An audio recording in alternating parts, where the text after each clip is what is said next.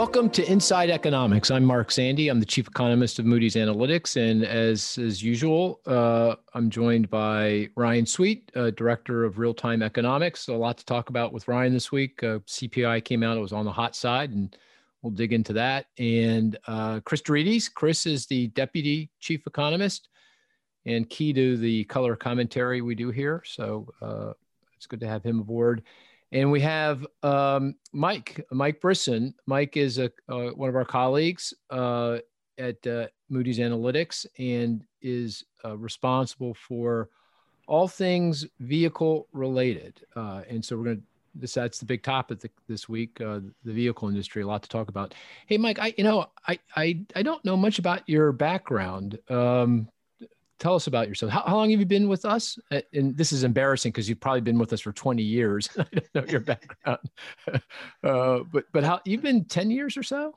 That's uh, going on seven this year. Seven feels, feels seven like years. a long time though.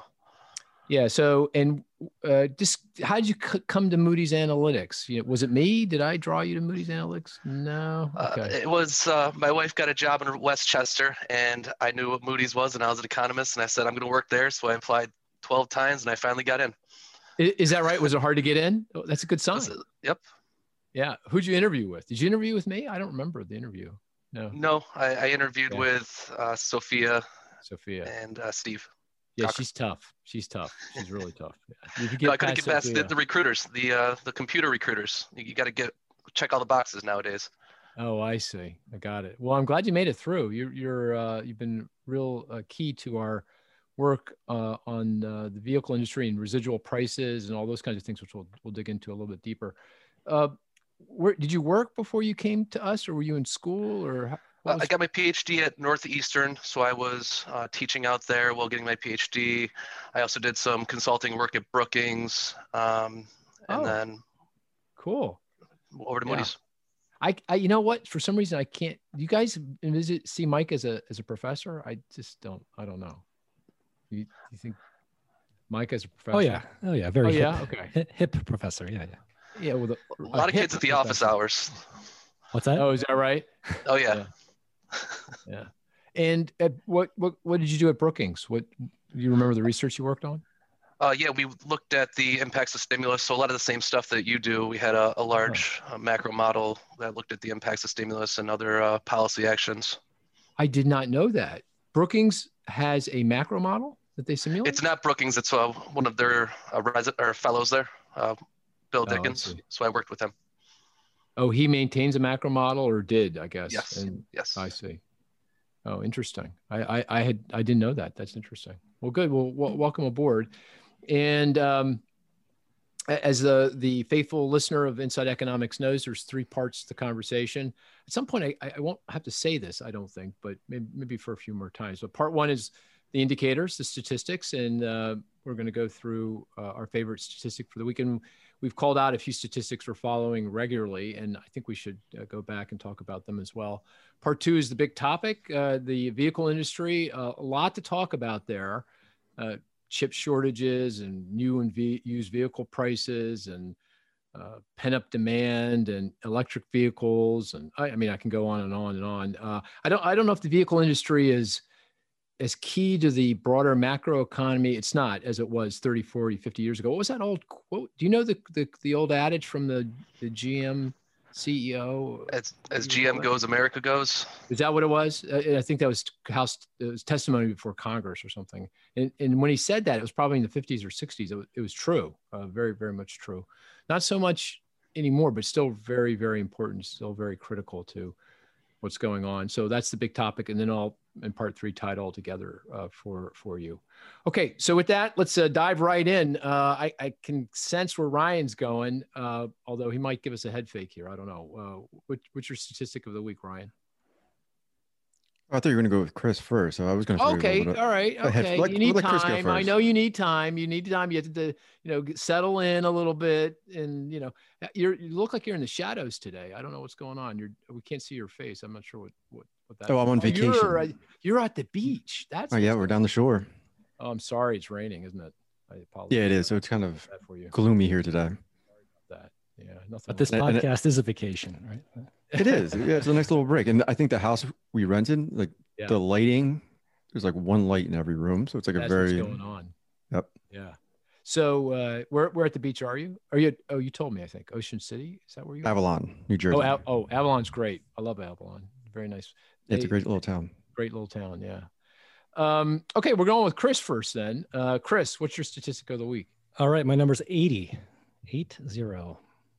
80 on the nose? 80 on the nose, 80.0. Yeah. Hmm, I know Univers- UMich came in at 86. That's not it. Uh, you want to give us a oh, unless Ryan knows or off the bat. Do you know? Is it within University of Michigan? Nope. I actually Okay. took a page out of the uh, the Like- sweet book this week Hmm. and went for a statistic that is obscure. Oh, I like this. well, then you have to give us a hint. And Mike, you can play is, along hou- too. it is housing related. Oh, for- that- you- for my you should have known that. That's not the uh, the uh, uh, survey they do. Who does it? Sur- NAHB? No, not NAHB. Yeah, NAHB does a survey of traffic of, uh, through homes and the sentiment. The the NHB sentiment index. No. Oh, it is a sentiment index. It's not the NHAB. Oh. Okay. Well, I, I don't. are know. on the track. No. Okay. All right. Yeah, it's the know. Fannie Mae home, uh, home purchase Oh. sentiment index. I didn't know they had one. That's They do. that's- They did. They started it in uh, 2019. So it's not very old, but uh, Uh-huh. it gives us some uh, interesting details. So it combines a number of different uh, factors. It's a it's a survey. All right. So they ask uh, folks how they feel about buying, selling conditions, home prices, job prospects, mortgage rates, home uh, yeah, home price expectations. Um, so 80 is uh, is pretty stable for this index. It's been pretty flat uh, throughout this year. But but what Really? is really interesting, if you dig into the into the components, there's a section on whether or not it's a good time to buy. Uh-huh. At the moment, 30 only 35% of the uh, respondents indicated that it's a good time to buy. 56% said it was a bad time to buy, and that's the first time those two lines have crossed Ah, uh, interesting. this cycle. So to me, it indicates that there's a lot of buyer fatigue out there. People are getting fed Mhm. up, and that could have some Mhm. ramifications. Uh, take off some of the demand uh, that's Yeah, out there. they're, they're getting fed up with the higher house prices. Probably it's just unaffordable, even at these low mortgage rates. Yeah, and also the inventory is so low that you know, Right. they're losing out on uh, bidding wars. You know, I think a lot of a lot of millennials are probably just deciding, you know what, I'm gonna enjoy the summer and uh, see what happens rather than keep trying to bid on a house that I'm not going to get. Right. Yeah. see- So you, you said 56% say bad time, Bad time. thir- 34% say good time, 35% say good time. 35. And this is the first time the bad time has been greater than the, than the, the, the, the good time. That's, That's a right. big swing. That's a huge That is a swing huge, a huge swing. Yeah. 20 points in one month. in Or is one month. One month. Wow. Yeah. Yeah. In April was uh, 55. That, May it's that's interesting. right? So I mean, I am seeing signs of kind of the market topping out, right? If you look at, uh, if you look at that that index I mentioned before uh, about buyer traffic uh, and, and builder sentiment, that definitely is, well, it's still very very high, but it has it's definitely leveled off and seems to be rolling over.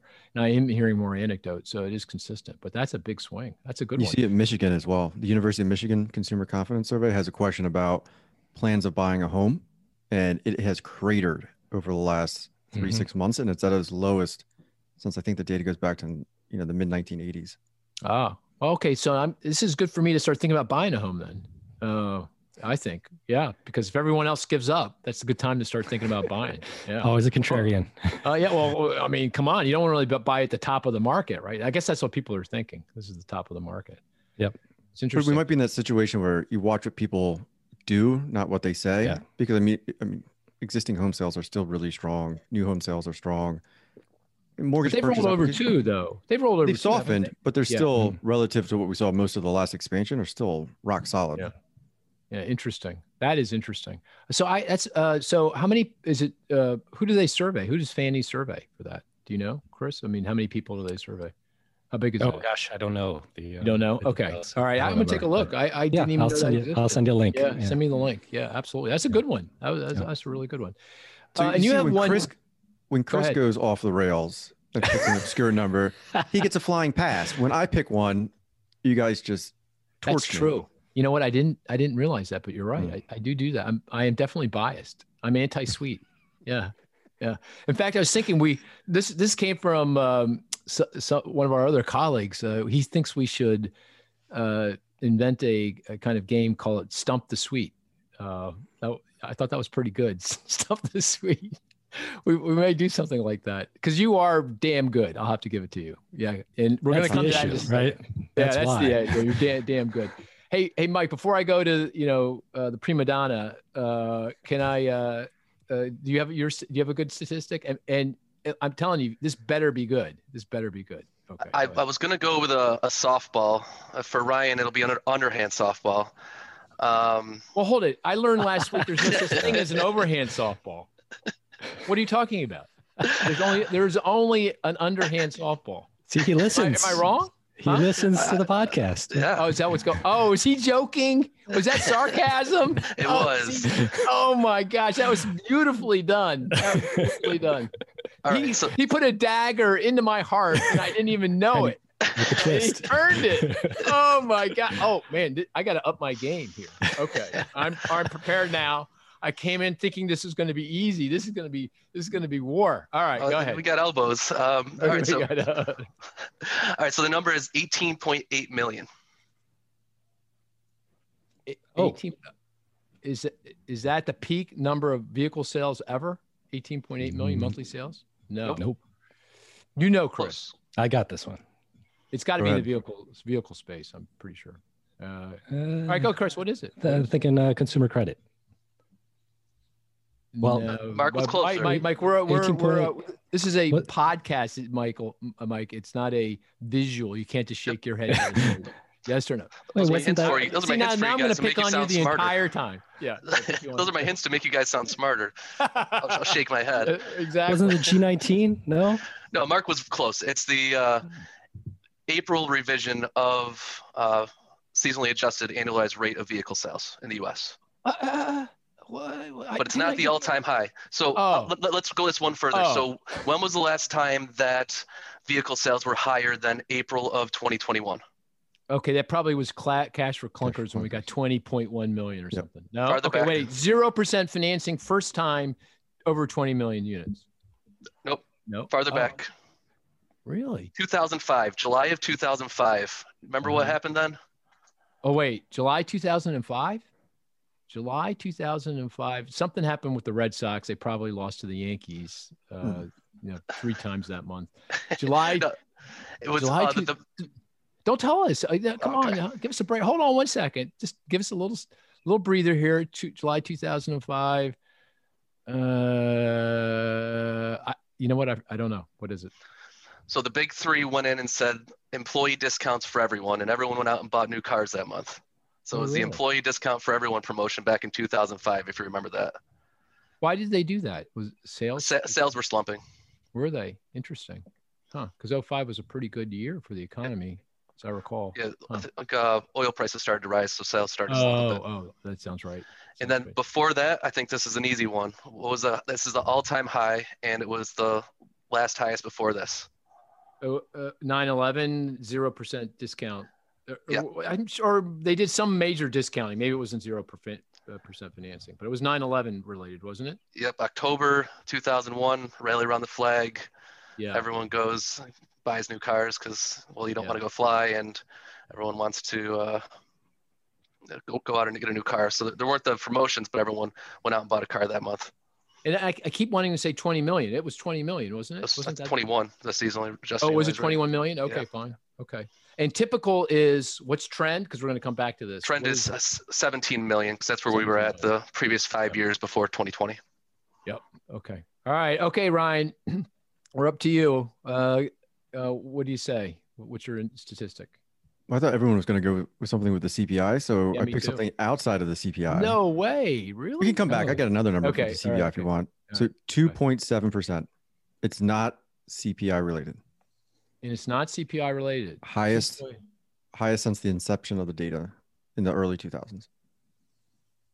Oh, that's got to go to JOLTS somehow. Mm-hmm. That's probably you're, you're, on you're on the track. Yeah, JOLTS is job opening labor turnover survey, and 2.7 is a it's a rate.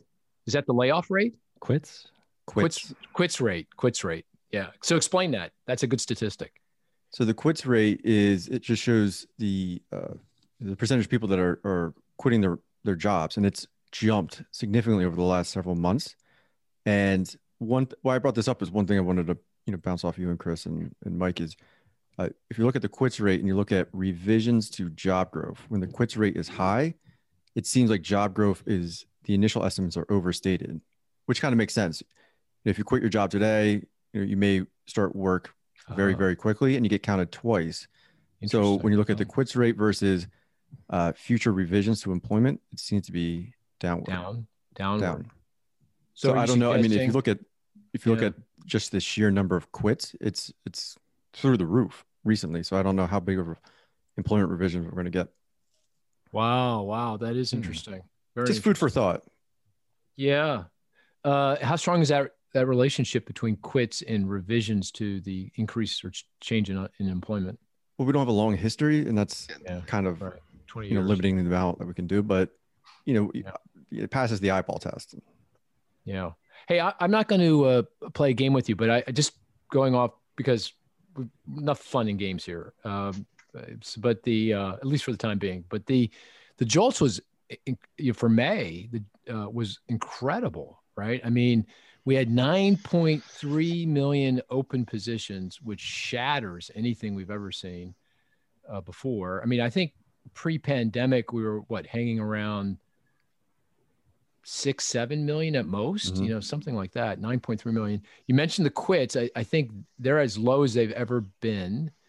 If you look at layoffs, they're as low as they've ever been. Um, in hires, if you look at hires, they're as high as they've ever been, uh, close to 6 million hires. So that JOLT survey for May was just amazing. And it, I guess it's good and bad, right? I mean, it's good. I mean, in the sense that, wow, we're off and running here. There's lots of jobs and we're going to create a lot of jobs going forward.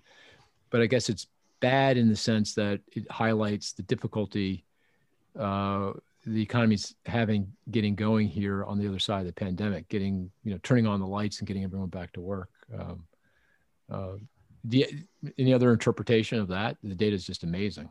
Yeah. Does that suggest better matching that's going on? How so? Better With matching. Quit, well, with the quits, right? If you have higher quits, then Yeah. Did I say record low? I meant record high on the quits. Record high. Yeah. Yeah, Yeah. record high on the quits. Uh, also consistent with this argument that people are waiting in unemployment, taking their time to select a job versus jumping. yeah. Like, maybe who knows? Who knows? Yeah. I mean, the only thing And with we know the, the, the Yeah. JOLTS data is you got to take it with a grain of salt. The uh, the response rate is very low relative to pre-pandemic. They're still having Oh, response. Oh. So, you know, Dante and I, you know, one of our other colleagues were talking about this, and it's like, you know, we're trying to have wrap our heads around, you know, nine plus million job openings, and we're wondering how accurate the data really is. that's interesting. It's same same problem with the with the BLS employment survey too, right? The response Correct. rates are low. Yeah. Yeah, at so least, at least the first one, the first response rate, and then it picks up. it does pick up. the second and third reports. Right. Um, so I want to do two other things on the indicators before we dive into the vehicle numbers. Uh, maybe the first thing we should do before we jump into the CPI, because that would be a nice segue into into vehicles, is uh, our our indicators that we each picked to follow on a regular basis. So do you want to go first, Ryan? Yeah, so I picked the 10 year treasury yield, Yeah. and it is down this week to 1.46%. So explain that to me. I, I don't get it. What is going on? So I was curious about this last night because Yeah. you know we had I don't I want to say it was a disappointing employment report for May, but then you get this hot CPI number, which Right. normally would cause you know long term rates to rise, but they actually fell. I think it's the Fed's uh, flexible average inflation targeting, which is the idea that the Fed will aim for slightly above target inflation in good times to make up for low inflation in bad times. Yeah. I think it's got all the credibility in the world with the bond market. You're seeing all these big crazy swings in the CPI bond market saying we believe the Fed that this is transitory and that we'll get, you know, through this without, you know, significant, you know, further acceleration in inflation. Well, although you look at inflation expectations, they keep moving higher, right? I mean, if you look at our pulse inflation expectations index, it rose again last week to 2.3% on a con- core consumer expenditure deflator basis. So that's now, mm-hmm. that feels like it's moving above what the Fed would even want under the AIT, the average inflation target. Yeah. But you have five year, five year forwards, which I think, you know, that's driven by the bond market is, yeah. you know, they're, they're still anchored. I mean, after the CPI report, they didn't even really budge. They didn't. And then you look at, um, you know, looking at OIS, you know, expectations for the tightening cycle, it's still pretty modest when you have inflation, you know, as strong as it's been, roughly 100 basis points over the next five years. Yeah. You know, I, I when you see moves like the kind of moves we see in the bond market uh, that are like three, four, five, six basis points in a, a, very short period of trading, I always go to more technical flow of yep. funds kind of, you know, something is, else is going on that's not fundamentally related per se that's driving that. And I wonder, I can't think of what it would be, but yeah, that's you know. on my things to do this weekend is look at the, the technical aspect of it because I think that is playing a role in it because of you know all the you know the ebbs and flows in issuance. Uh, there's a lot of technical factors that are you know, basically going back to like the supply and demand of of treasuries that could be distorting what's going on with the ten-year right now. But yeah, all but, in all, I mean, it's at the low end of the range that we've seen over the last few months. Yeah, I, I know, and this is a key a variable for the outlook. I mean, on for lots of different things. I mean, housing, growth, fiscal situation, fiscal policy, monetary policy. I mean, so it's you know it, it's, it's not yet. I wouldn't say it's the ten years not skipped uh, sticking to our sc- forecast script, not yet. But another month or two, if it stays this low, then I, I don't know. That that means things aren't kind of sticking to where we think they're headed. Yeah, I wouldn't probably I wouldn't make a big change to the forecast yet because it's going to take a catalyst, and then yeah. that's going to put it on track with our forecast, and that catalyst is going to be the Fed debating okay. to bring their asset purchases, okay, which is coming so soon. It's coming soon. Okay, fair enough. Okay, we'll wait for do you that. Think these, do you think this is uh, foreign investors who are swinging things around? We should check that out. out. It's possible. I, I got to look. I mean, intuitively, that that makes sense, right? I'm a German insurance company. I'm still only getting negative whatever 15 basis points on a 10 year German bond, 1.5% on a US Treasury, even with the currency risk, looks pretty attractive. So maybe maybe that's a lid on US long term rates. So right. we, we, should be able to see that in the data. So maybe maybe take a look, Ryan. I'd be really curious, see what's going on there. Yeah. That Chris, what, what, what's your statistic? Uh, what, what do you follow? regularly? Uh, weekly unemployment insurance claims. Right. Comes out th- Thursday morning. Uh, this week it was uh, 376,000, down from 385,000 last week. So continues to improve, uh, you know, moving in the right direction. 250 to 300 is kind of normal. So still above, but he keeps saying that, Ryan. Is that right? I mean, that wasn't that wasn't what we That's were. That's not thinking. your number. No, uh, well, it wasn't pre-pandemic. I mean, I think we were low pre-pandemic, right? We well, we would say if it got to 250, that would be a signaling a problem in the economy. What do you? But that that's a function of can't quite remember that. That's not that changes what that kind of threshold. Is. Yeah, ebbs and flows throughout the business cycle. Uh, yeah, you know, I think 250 to 300 was a good rule of thumb for a long period of time.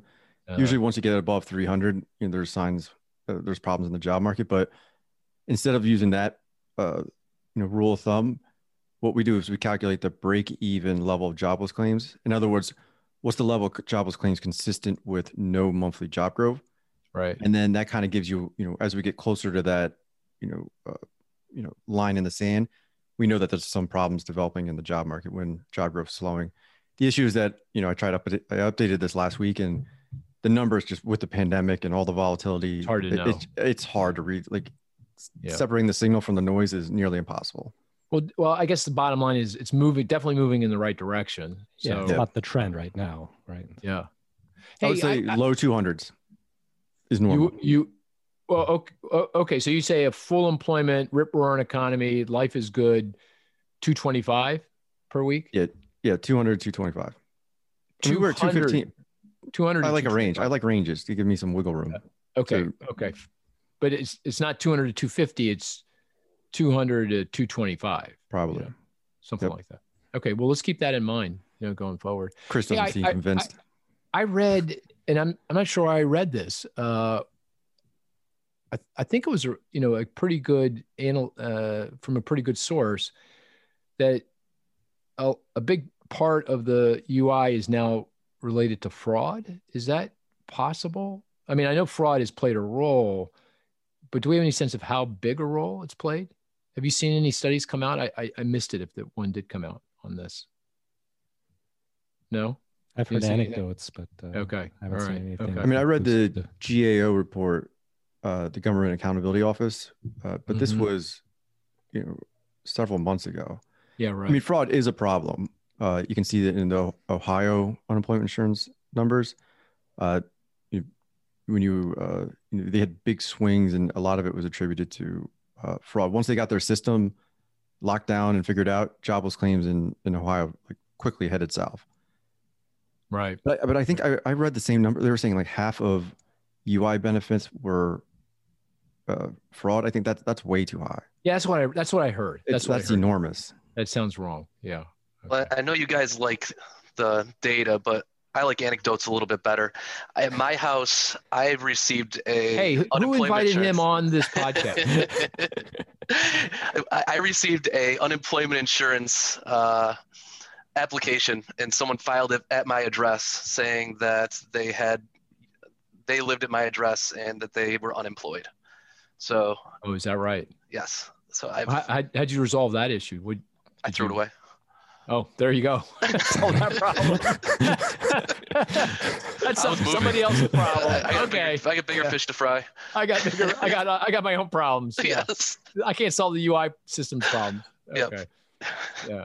Okay. All right. My mine uh, uh, statistic, the one we keep going back to is copper prices. Dr. Copper, no change, four dollars and fifty cents a pound, which is still consistent with a you know strong global economy and uh, elevated inflationary pressures. Remember, three dollars a pound is typical in a typical economy. Two is uh, dollars a pound would be in a tough economy where we were a year ago.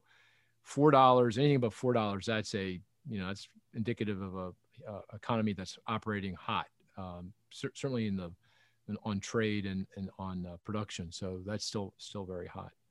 Okay. Uh, well, let we you know uh, we didn't do this, so we got to do it. Uh, CPI, consumer prices, and congratulations, Ryan. As I recall, the tell me if I'm wrong, but the consensus was for a increase in the overall and core CPI, consumer price index of uh, 0.4 percentage points, 0.4. I think that translates into about a three and a half percent year over year growth rate, which is you know obviously strong. Uh, and you were expecting a 0.6 percentage point increase in the month, and that's what we got, 0.6. Right? Yep. Yeah. Yeah, the one surprise was the core. I thought, and I missed on that because I thought uh, energy was going to be neutral for the CPI in May, but it ended up, you know, being a slight drag. But you know, it was all the usual suspects, at least for the last few months. It's the reopening of the economy, which added a tenth of a percentage point to the CPI. And what we include in our reopening of, of the economy CPI basket is uh, rental car prices, sporting emissions, like movie theater admissions, Mhm. uh, lodging away from home. That's hotels, motels. Um, and I think there's another one that I'm, I'm Airline forgetting off the top tickets? of my head. I'm sorry. you put airline tickets? Yep, airfares. Thank you, Chris. Uh, so that added only a tenth, which isn't a lot. But then when you look at this other transitory factor, the you know global semiconductor shortage, driving vehicle prices nuts, used in new car prices added three tenths of a percentage point. So add up these two transitory factors: reopening the economy, uh, auto issues. That's four tenths of the six percent or 0.6 percent increase in the CPI was transitory. So, stripping out these so-called uh, one-off transitory effects, we're at 0.2. You annualize Yep. that, that's I don't know, 2.4 percent, 2.5 percent. Uh, that's on the CPI. So that's exactly where you'd want to see it. Correct. That that, that would be your interpretation of the data.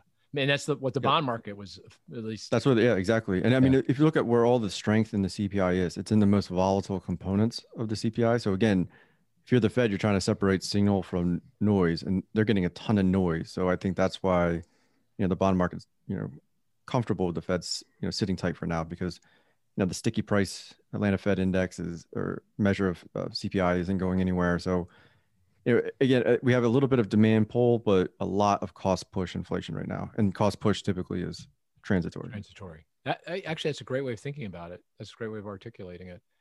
Um, the, the only thing I, and of course, I think our very first podcast was around inflation, and we, we, we actually uh, per, uh, came up with our own forecast, right? I, you mm-hmm. were on the low side. Chris was always in the middle, like he always is in the middle, and I'm, I was on the high side.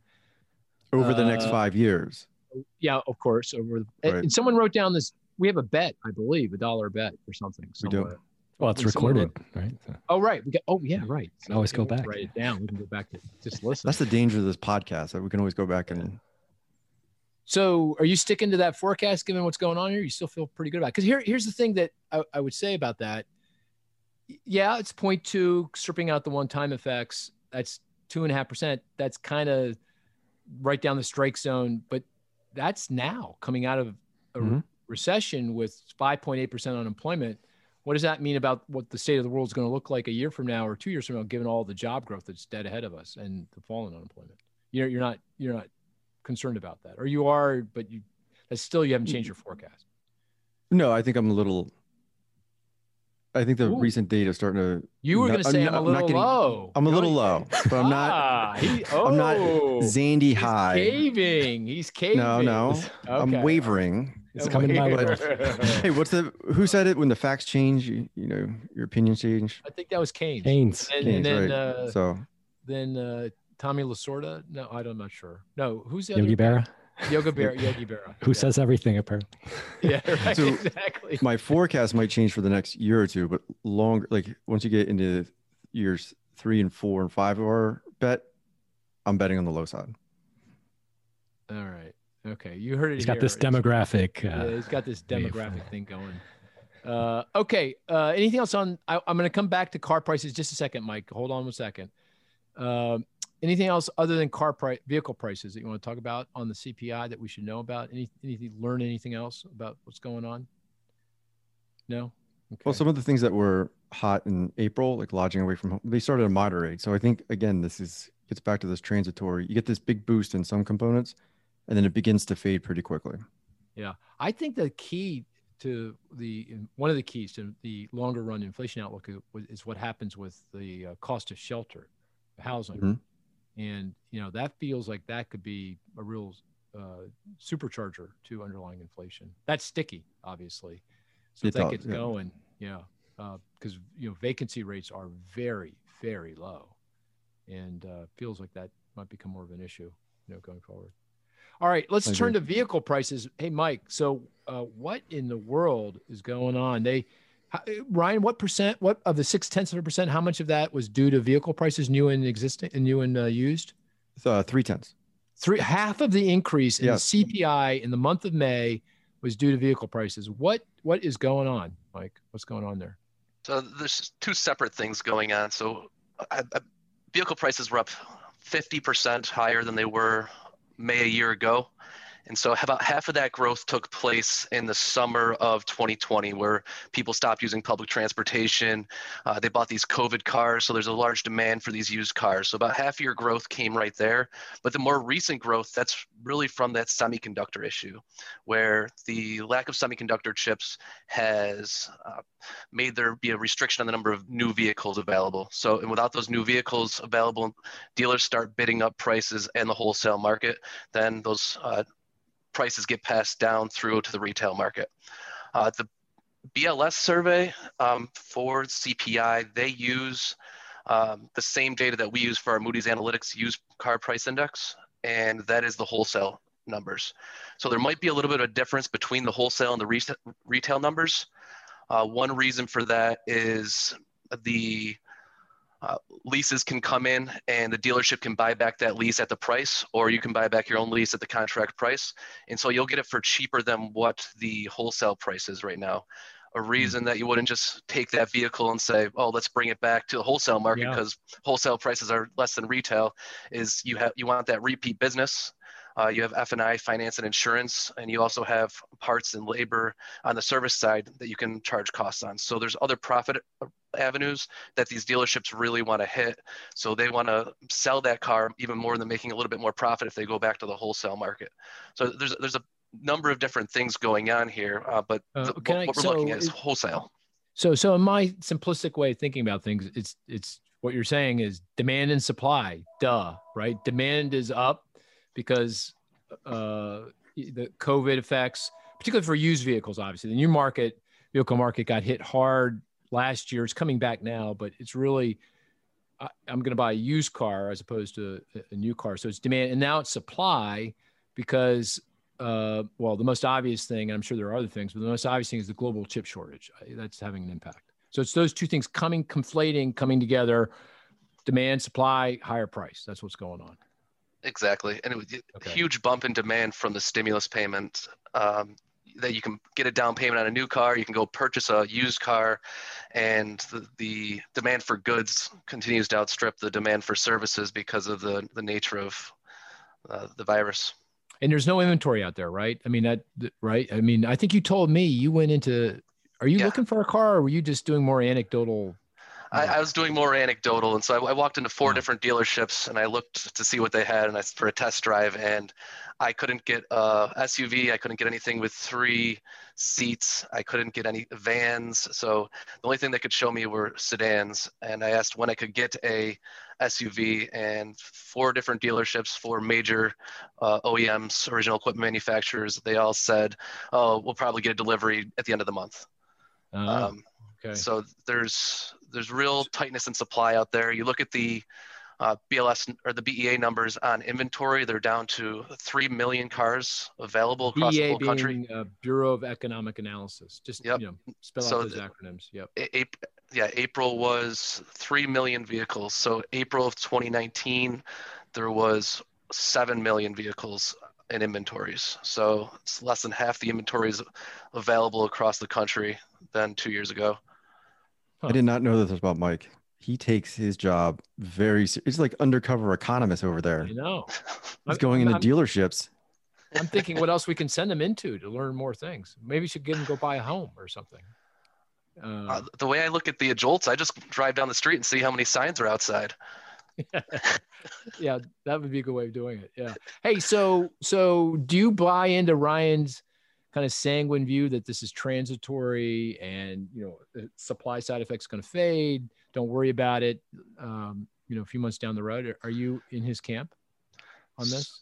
With regard uh, to using vehicle, using used vehicle used, prices, yeah. I was not in his camp uh, in December. I would tell the story that oh, we prices are sticky about 20% above uh, in 2000 from 2011 to 2000 and uh, 14 they rose by 30% and never came down. Uh, but this time this supply chip issue i am thinking that it's transitory. Prices are going to come down as supply comes back onto the market. I, I don't think that this gain of 50% over where they were is reasonable. And i don't think it's supportable by uh, what future demand is going to be once more vehicles start being well pushed out the presu- lots presumably prices are going to decline right? Yes. i mean can, okay so at, at some point what this fall, late this year, certainly by this time next year, we're going to see a pretty sizable decline in vehicle prices? Yes, I, I forecasting okay. about 15% right now. I think that's uh-huh. conservative. Uh-huh. Uh-huh. And uh, prices, according to our uh, Moody's Analytics used vehicle price index, our weekly index, prices already peaked the third week of May. So they're already starting to come down a little bit oh. in the weekly data go. So it, now that you bring that up, just quickly tell us how you construct. What do you do to, to construct that index? So we use we, we create a hedonic index that controls for mileage, price. Hedonic being hedonic as in we are able to see what each vehicle sold for, so individual vehicle sales, and mm-hmm. we're able to control for uh, the uh, make, model, the mm-hmm. uh, subsegment, the fuel type, the body type, the mileage, Got and it. we control for all that. And you kind of take the residuals off of that, and then that's re- really the movement in prices is that residuals once you control for all those other factors. And yeah. so that's a, a, moving window over time to uh, really see what's going on with just what's going on with prices. But that also doesn't control for inflation. We do have a, a valuation index that controls for inflation by using MSRP.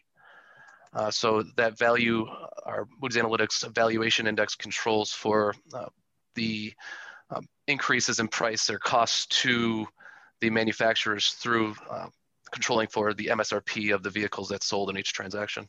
Okay. So so based on the transaction level, you're looking at the car level data and yep. you're aggregating up, controlling for the the attributes of the vehicle, uh, and after you control for it, you can get a sense of what's happening with price.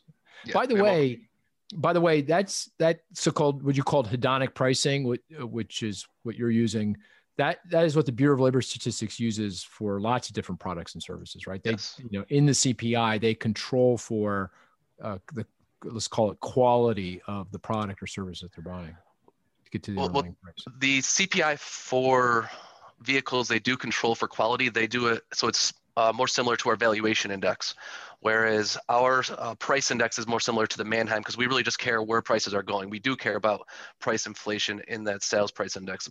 Both indexes right now are moving up because the MSRPs aren't moving up and the, the cost of goods aren't really moving hey, up for. Let me ask you a question. So, you know, I, I've started leasing cars, I, which I find, you know, every three years I get a new new car, right? My wife gets a new car. So uh, one of the leases is coming up in the next two three months. What, what's your advice on on this? What how should i be thinking about this? Buy it. so this is this is called personal investment advice. Yeah. Buy it. I should buy, buy it, it, buy it buy it at the contract price resell okay. it and then get another lease. That's what i should do. I can make a pretty penny. Or, or, or can i squeeze the the uh, dealership and say hey you really want me to do this? Can't you just give me a lower price on the new lease? Can i just say that? They won't do that it depends on your negotiating skills Oh, really? pretty bad. but it sounds like you're pretty good at it. Could you come with me? you think about it? As long as you're COVID careful. Okay. okay. uh, I, might do that. I might have you come along. Maybe you can help me out. Or, or, are you are you a good buyer? You know what you're doing when when you when you go I've, into. I've walked out of my fair share of negotiations. Oh, you have. Okay, that that's a good sign. All right, all right. Um, what was it? Where were we going to go? Oh, I was going to ask. Uh, we should uh, talk about vehicle sales, uh, and just to uh, frame it.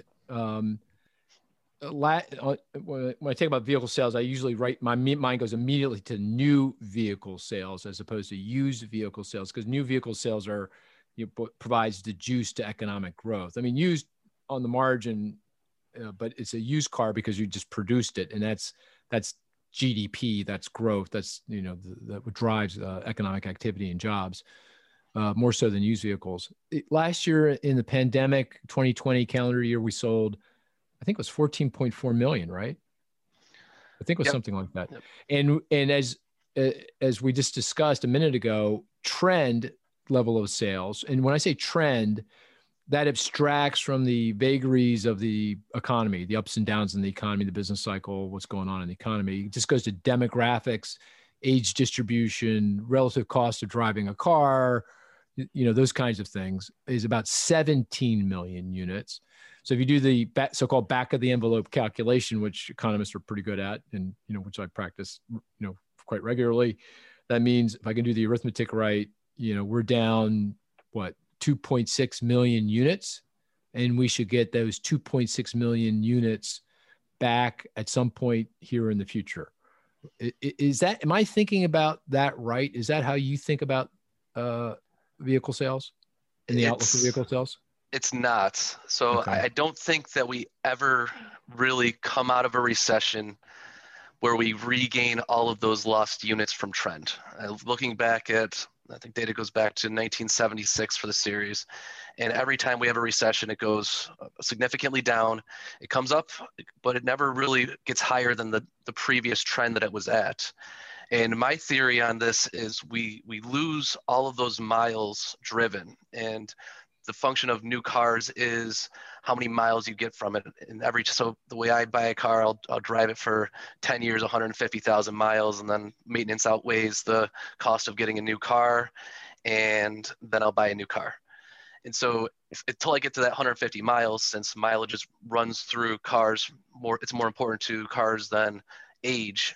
Then if you sit on this car for a year, so imagine this last pandemic where you didn't drive for a year I basically have an extra year. So now I'll have a car for 11 years, 150,000 miles. And so I didn't need to go buy a car for another year.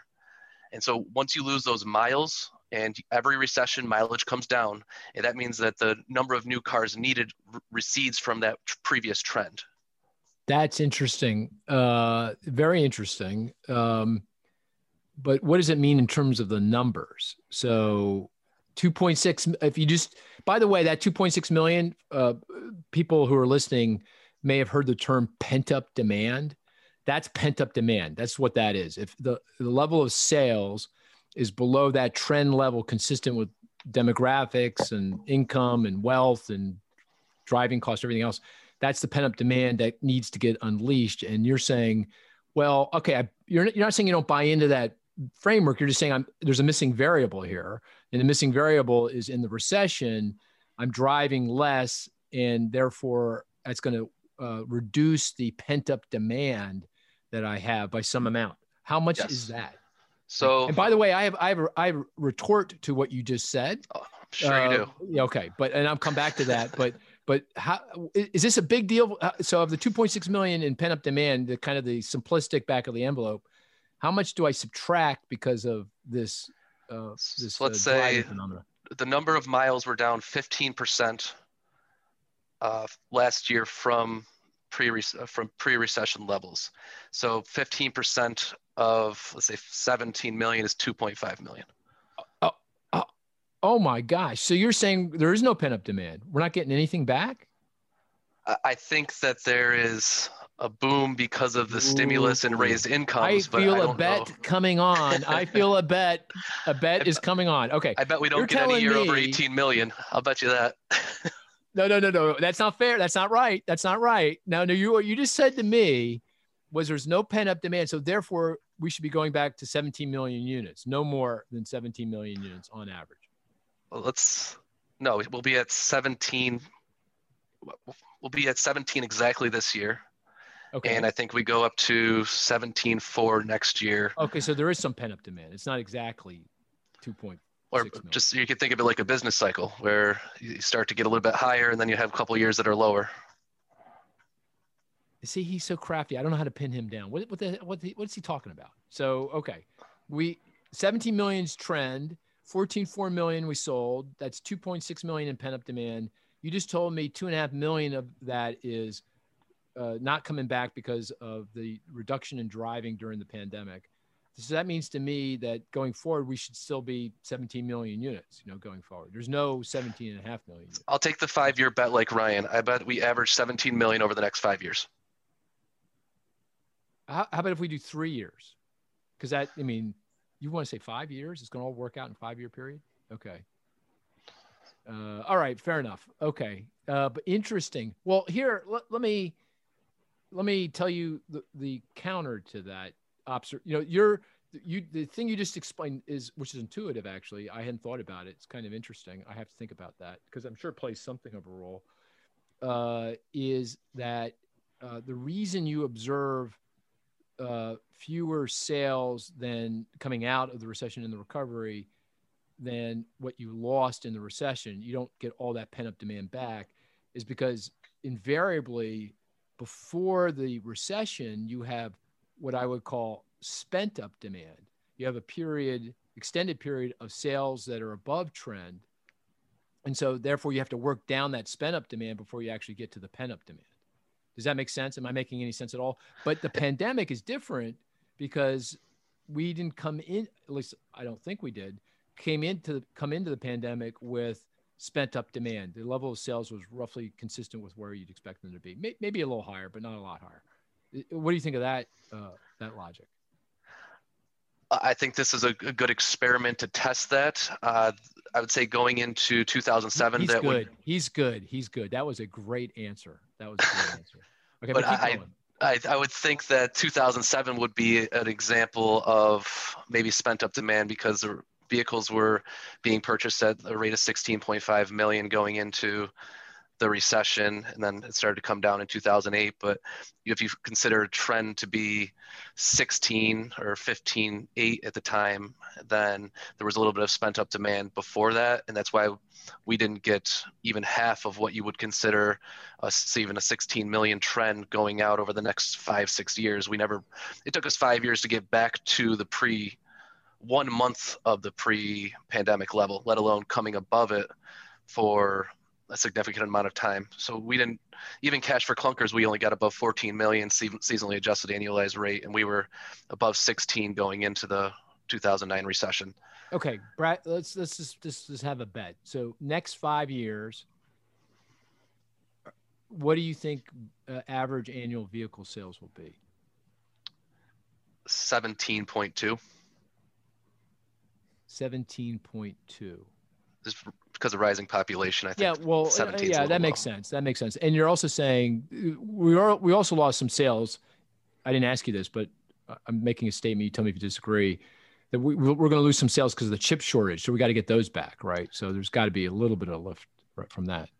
Yeah, I'm sure right. people want to hear about that. We're, yeah. We're so how, what's your number? How much? How much are we taking off because of the chip shortage? We've knocked off 770,000 sales from this year that would have happened uh, without the chip shortage.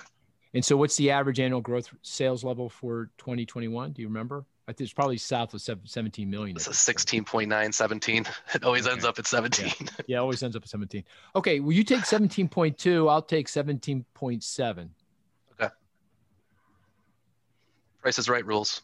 Because that's you know 500. That's 500,000 dollars. 500,000 unit difference times five. That's 2.5 million. That's pent up demand. Okay. So, okay. All right. Hey, oh, you don't need to write it down. It, This is enshrined in podcast history. Okay. Very good. Um, that was, that's very interesting though. You make a great point about that. I have to think about that more deeply um, in terms of uh, the, the amount of, uh, it's just, that's not my experience. Cause I, I buy cars every, I get a lease every three years, right? It doesn't really matter how many, how much I drive. Well, not everyone's but you're right. I'm different. I'm different. I'm different. I know I'm, I'm different.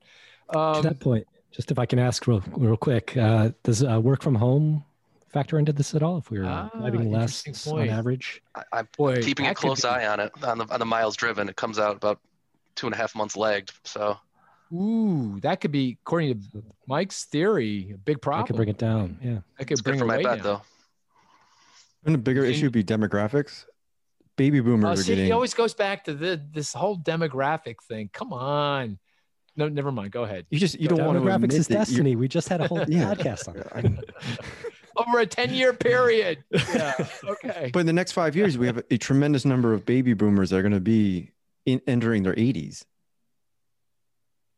So, so, so, you're saying that even that's even more of a drag on vehicles. Correct. Yeah, I, I, think if though if you look at the the driving age population, correct me if I'm wrong, Mike. I, I, I can't remember, but I thought that was pretty stable, you know, throughout the, the next five 10 years, I, I think. It is, yes. Yes, pretty stable. Yep. Okay. But but of course, the other thing is the relative cost of gasoline. That I, I presumably that matters, right? I mean, so but we're assuming that's constant over time. I, I guess. And the driving age population we look at is 15 to 65. So apologies. Yeah, right. To anyone that's uh, over 65, I know you're still driving out there. Yeah you might be understating. You might be understating. I know. Yeah, yeah. I'm sure he factored that in, though. Sounds like he did.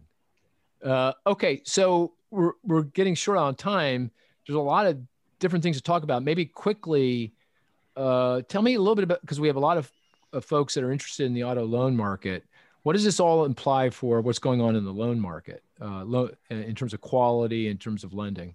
It's it's been excellent, right? I mean, it's Oh yeah, this has yeah. been the best time to be lending. The the banks missed out. Finance, captive finance, eight market share up, lending like crazy, growing at seven percent per year, as the delinquency rates just came sinking to all time lows.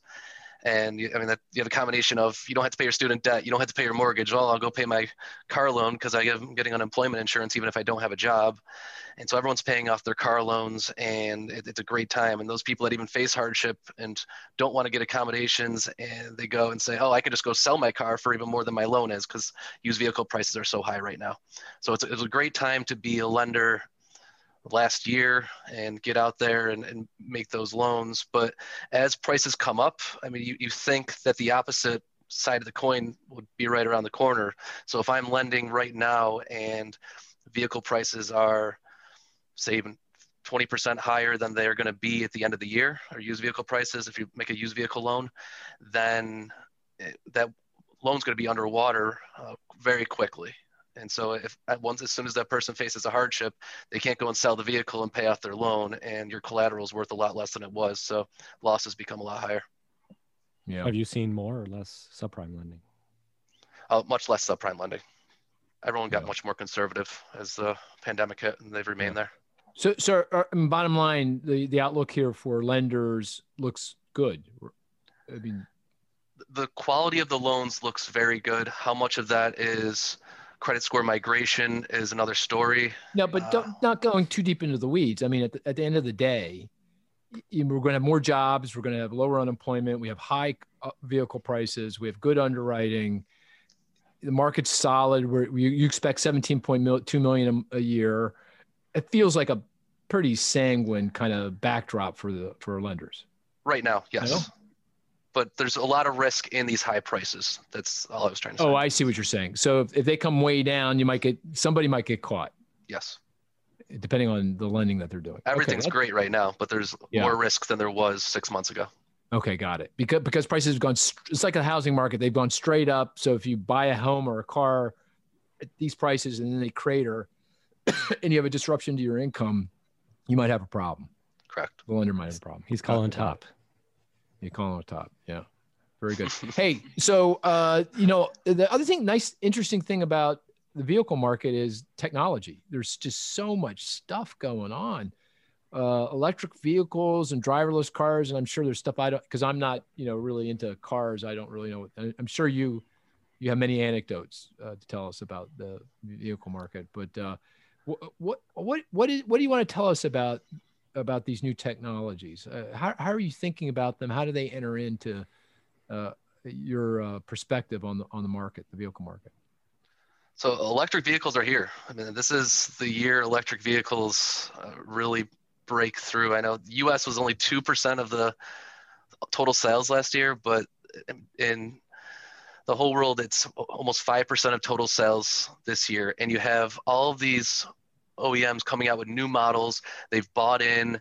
Uh, California is saying you're not allowed to sell any. Uh, internal combustion engines by 2035 you have other countries that are saying this as well and so the manufacturers are buying into electric vehicles the the tables have turned consumers are starting to buy in because they see that oh people have teslas people have uh, electric mustangs and they have electric f-150s the highest selling make model out there and I, I think this is a, a turning point for electric vehicles Hmm. So, what percent of vehicle sales uh, will be EVs?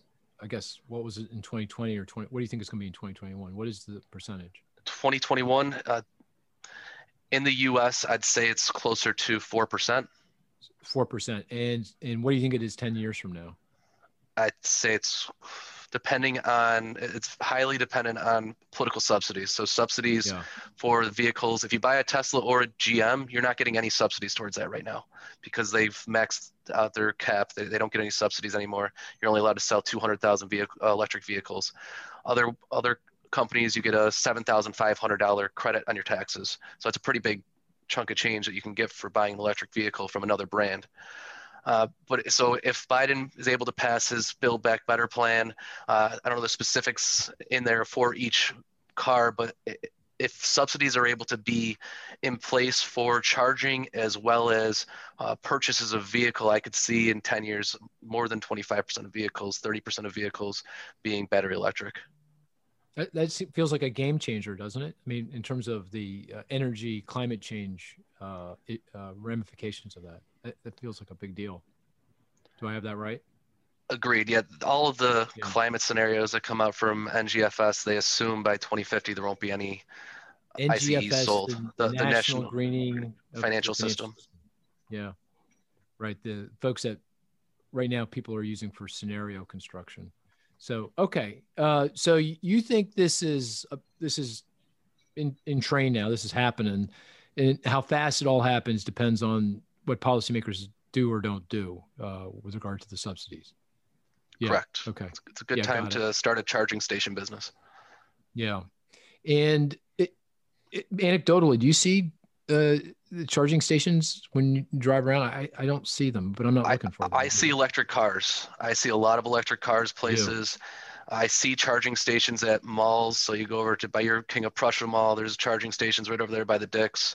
Uh, you have uh, charging stations. Uh, you go down to Delaware. That there's the the big um, uh, rest stop there when you get off 95, and there's 20 charging stations there. So Mm. they're they're they're coming. Ryan, do you have a, you have an EV? Are you going to you thinking about getting an EV? My wife, my wife wants to get one, but But you don't? A few, few years down the road. No, I want to get one. Why? Because you haven't driven enough, to Mike's point, and therefore you have to drive more before you trade in your car. Is that what's going on? Don't tell me that that's what's going on. No, we need to get a really. I have three little kids, so you know, the bigger the SUV, there's not a big enough SUV out there. Like coming down the shore, we had to take both cars. Oh, you did?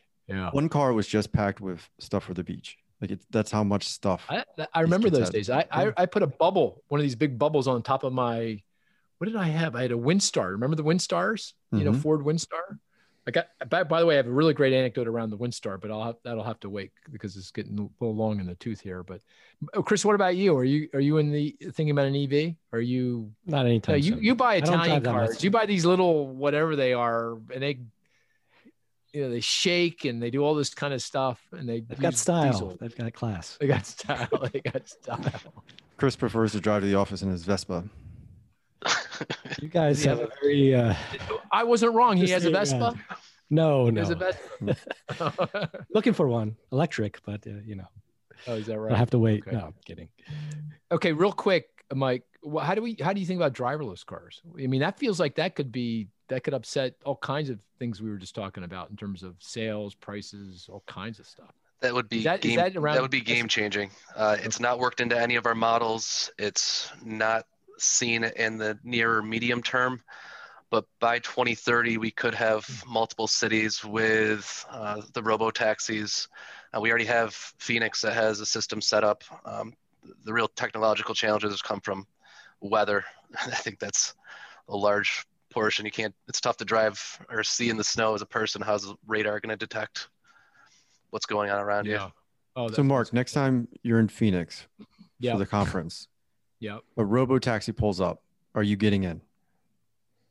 Is is that actually happening? If I go, if I get a, is uh, is that if I you go need, to Phoenix? you need a is it- membership, but Oh, really? theoretically you could sign up beforehand and then Would I get in? Would I get in? Yeah, I get I get in because I just just for the experience. Yeah, I'd get in. Yeah. Don't they I still guess- have a like a safety driver? there's, there? there's still a safety driver there. Yeah. Feels like an Uber. Okay. Oh, there is a safety driver, a real someone who can who can pull the brake. Or, Oh, I see. Okay. What? What you wouldn't, Ryan? Is that what you're saying? You wouldn't get into the car? Not yet. yeah. Not yet. Maybe maybe I'd wait. But it's Phoenix. You know. You're not Anyway. walking, it's too hot. It's, yeah. Right.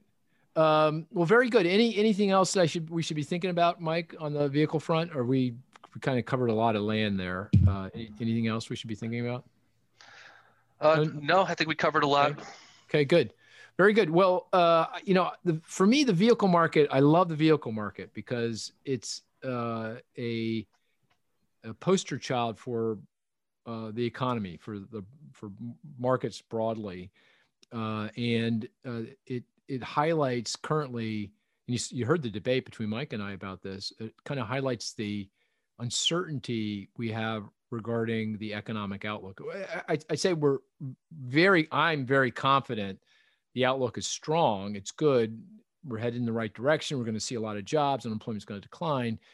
But uh, I think it's a fair debate whether we it's even stronger than we're expecting or it's a lot weaker. And that whether whether it's stronger or weaker depends on, of course, many things, but really depends on uh, the the kind of debate we just had around the vehicle market. You know, is it going to be 17.2, 17.6, 18.0, something less than that? That goes to, you know, uh, how big of impact will the chip shortage have? You know, how much pent up demand is there actually out there? What are lenders going to do?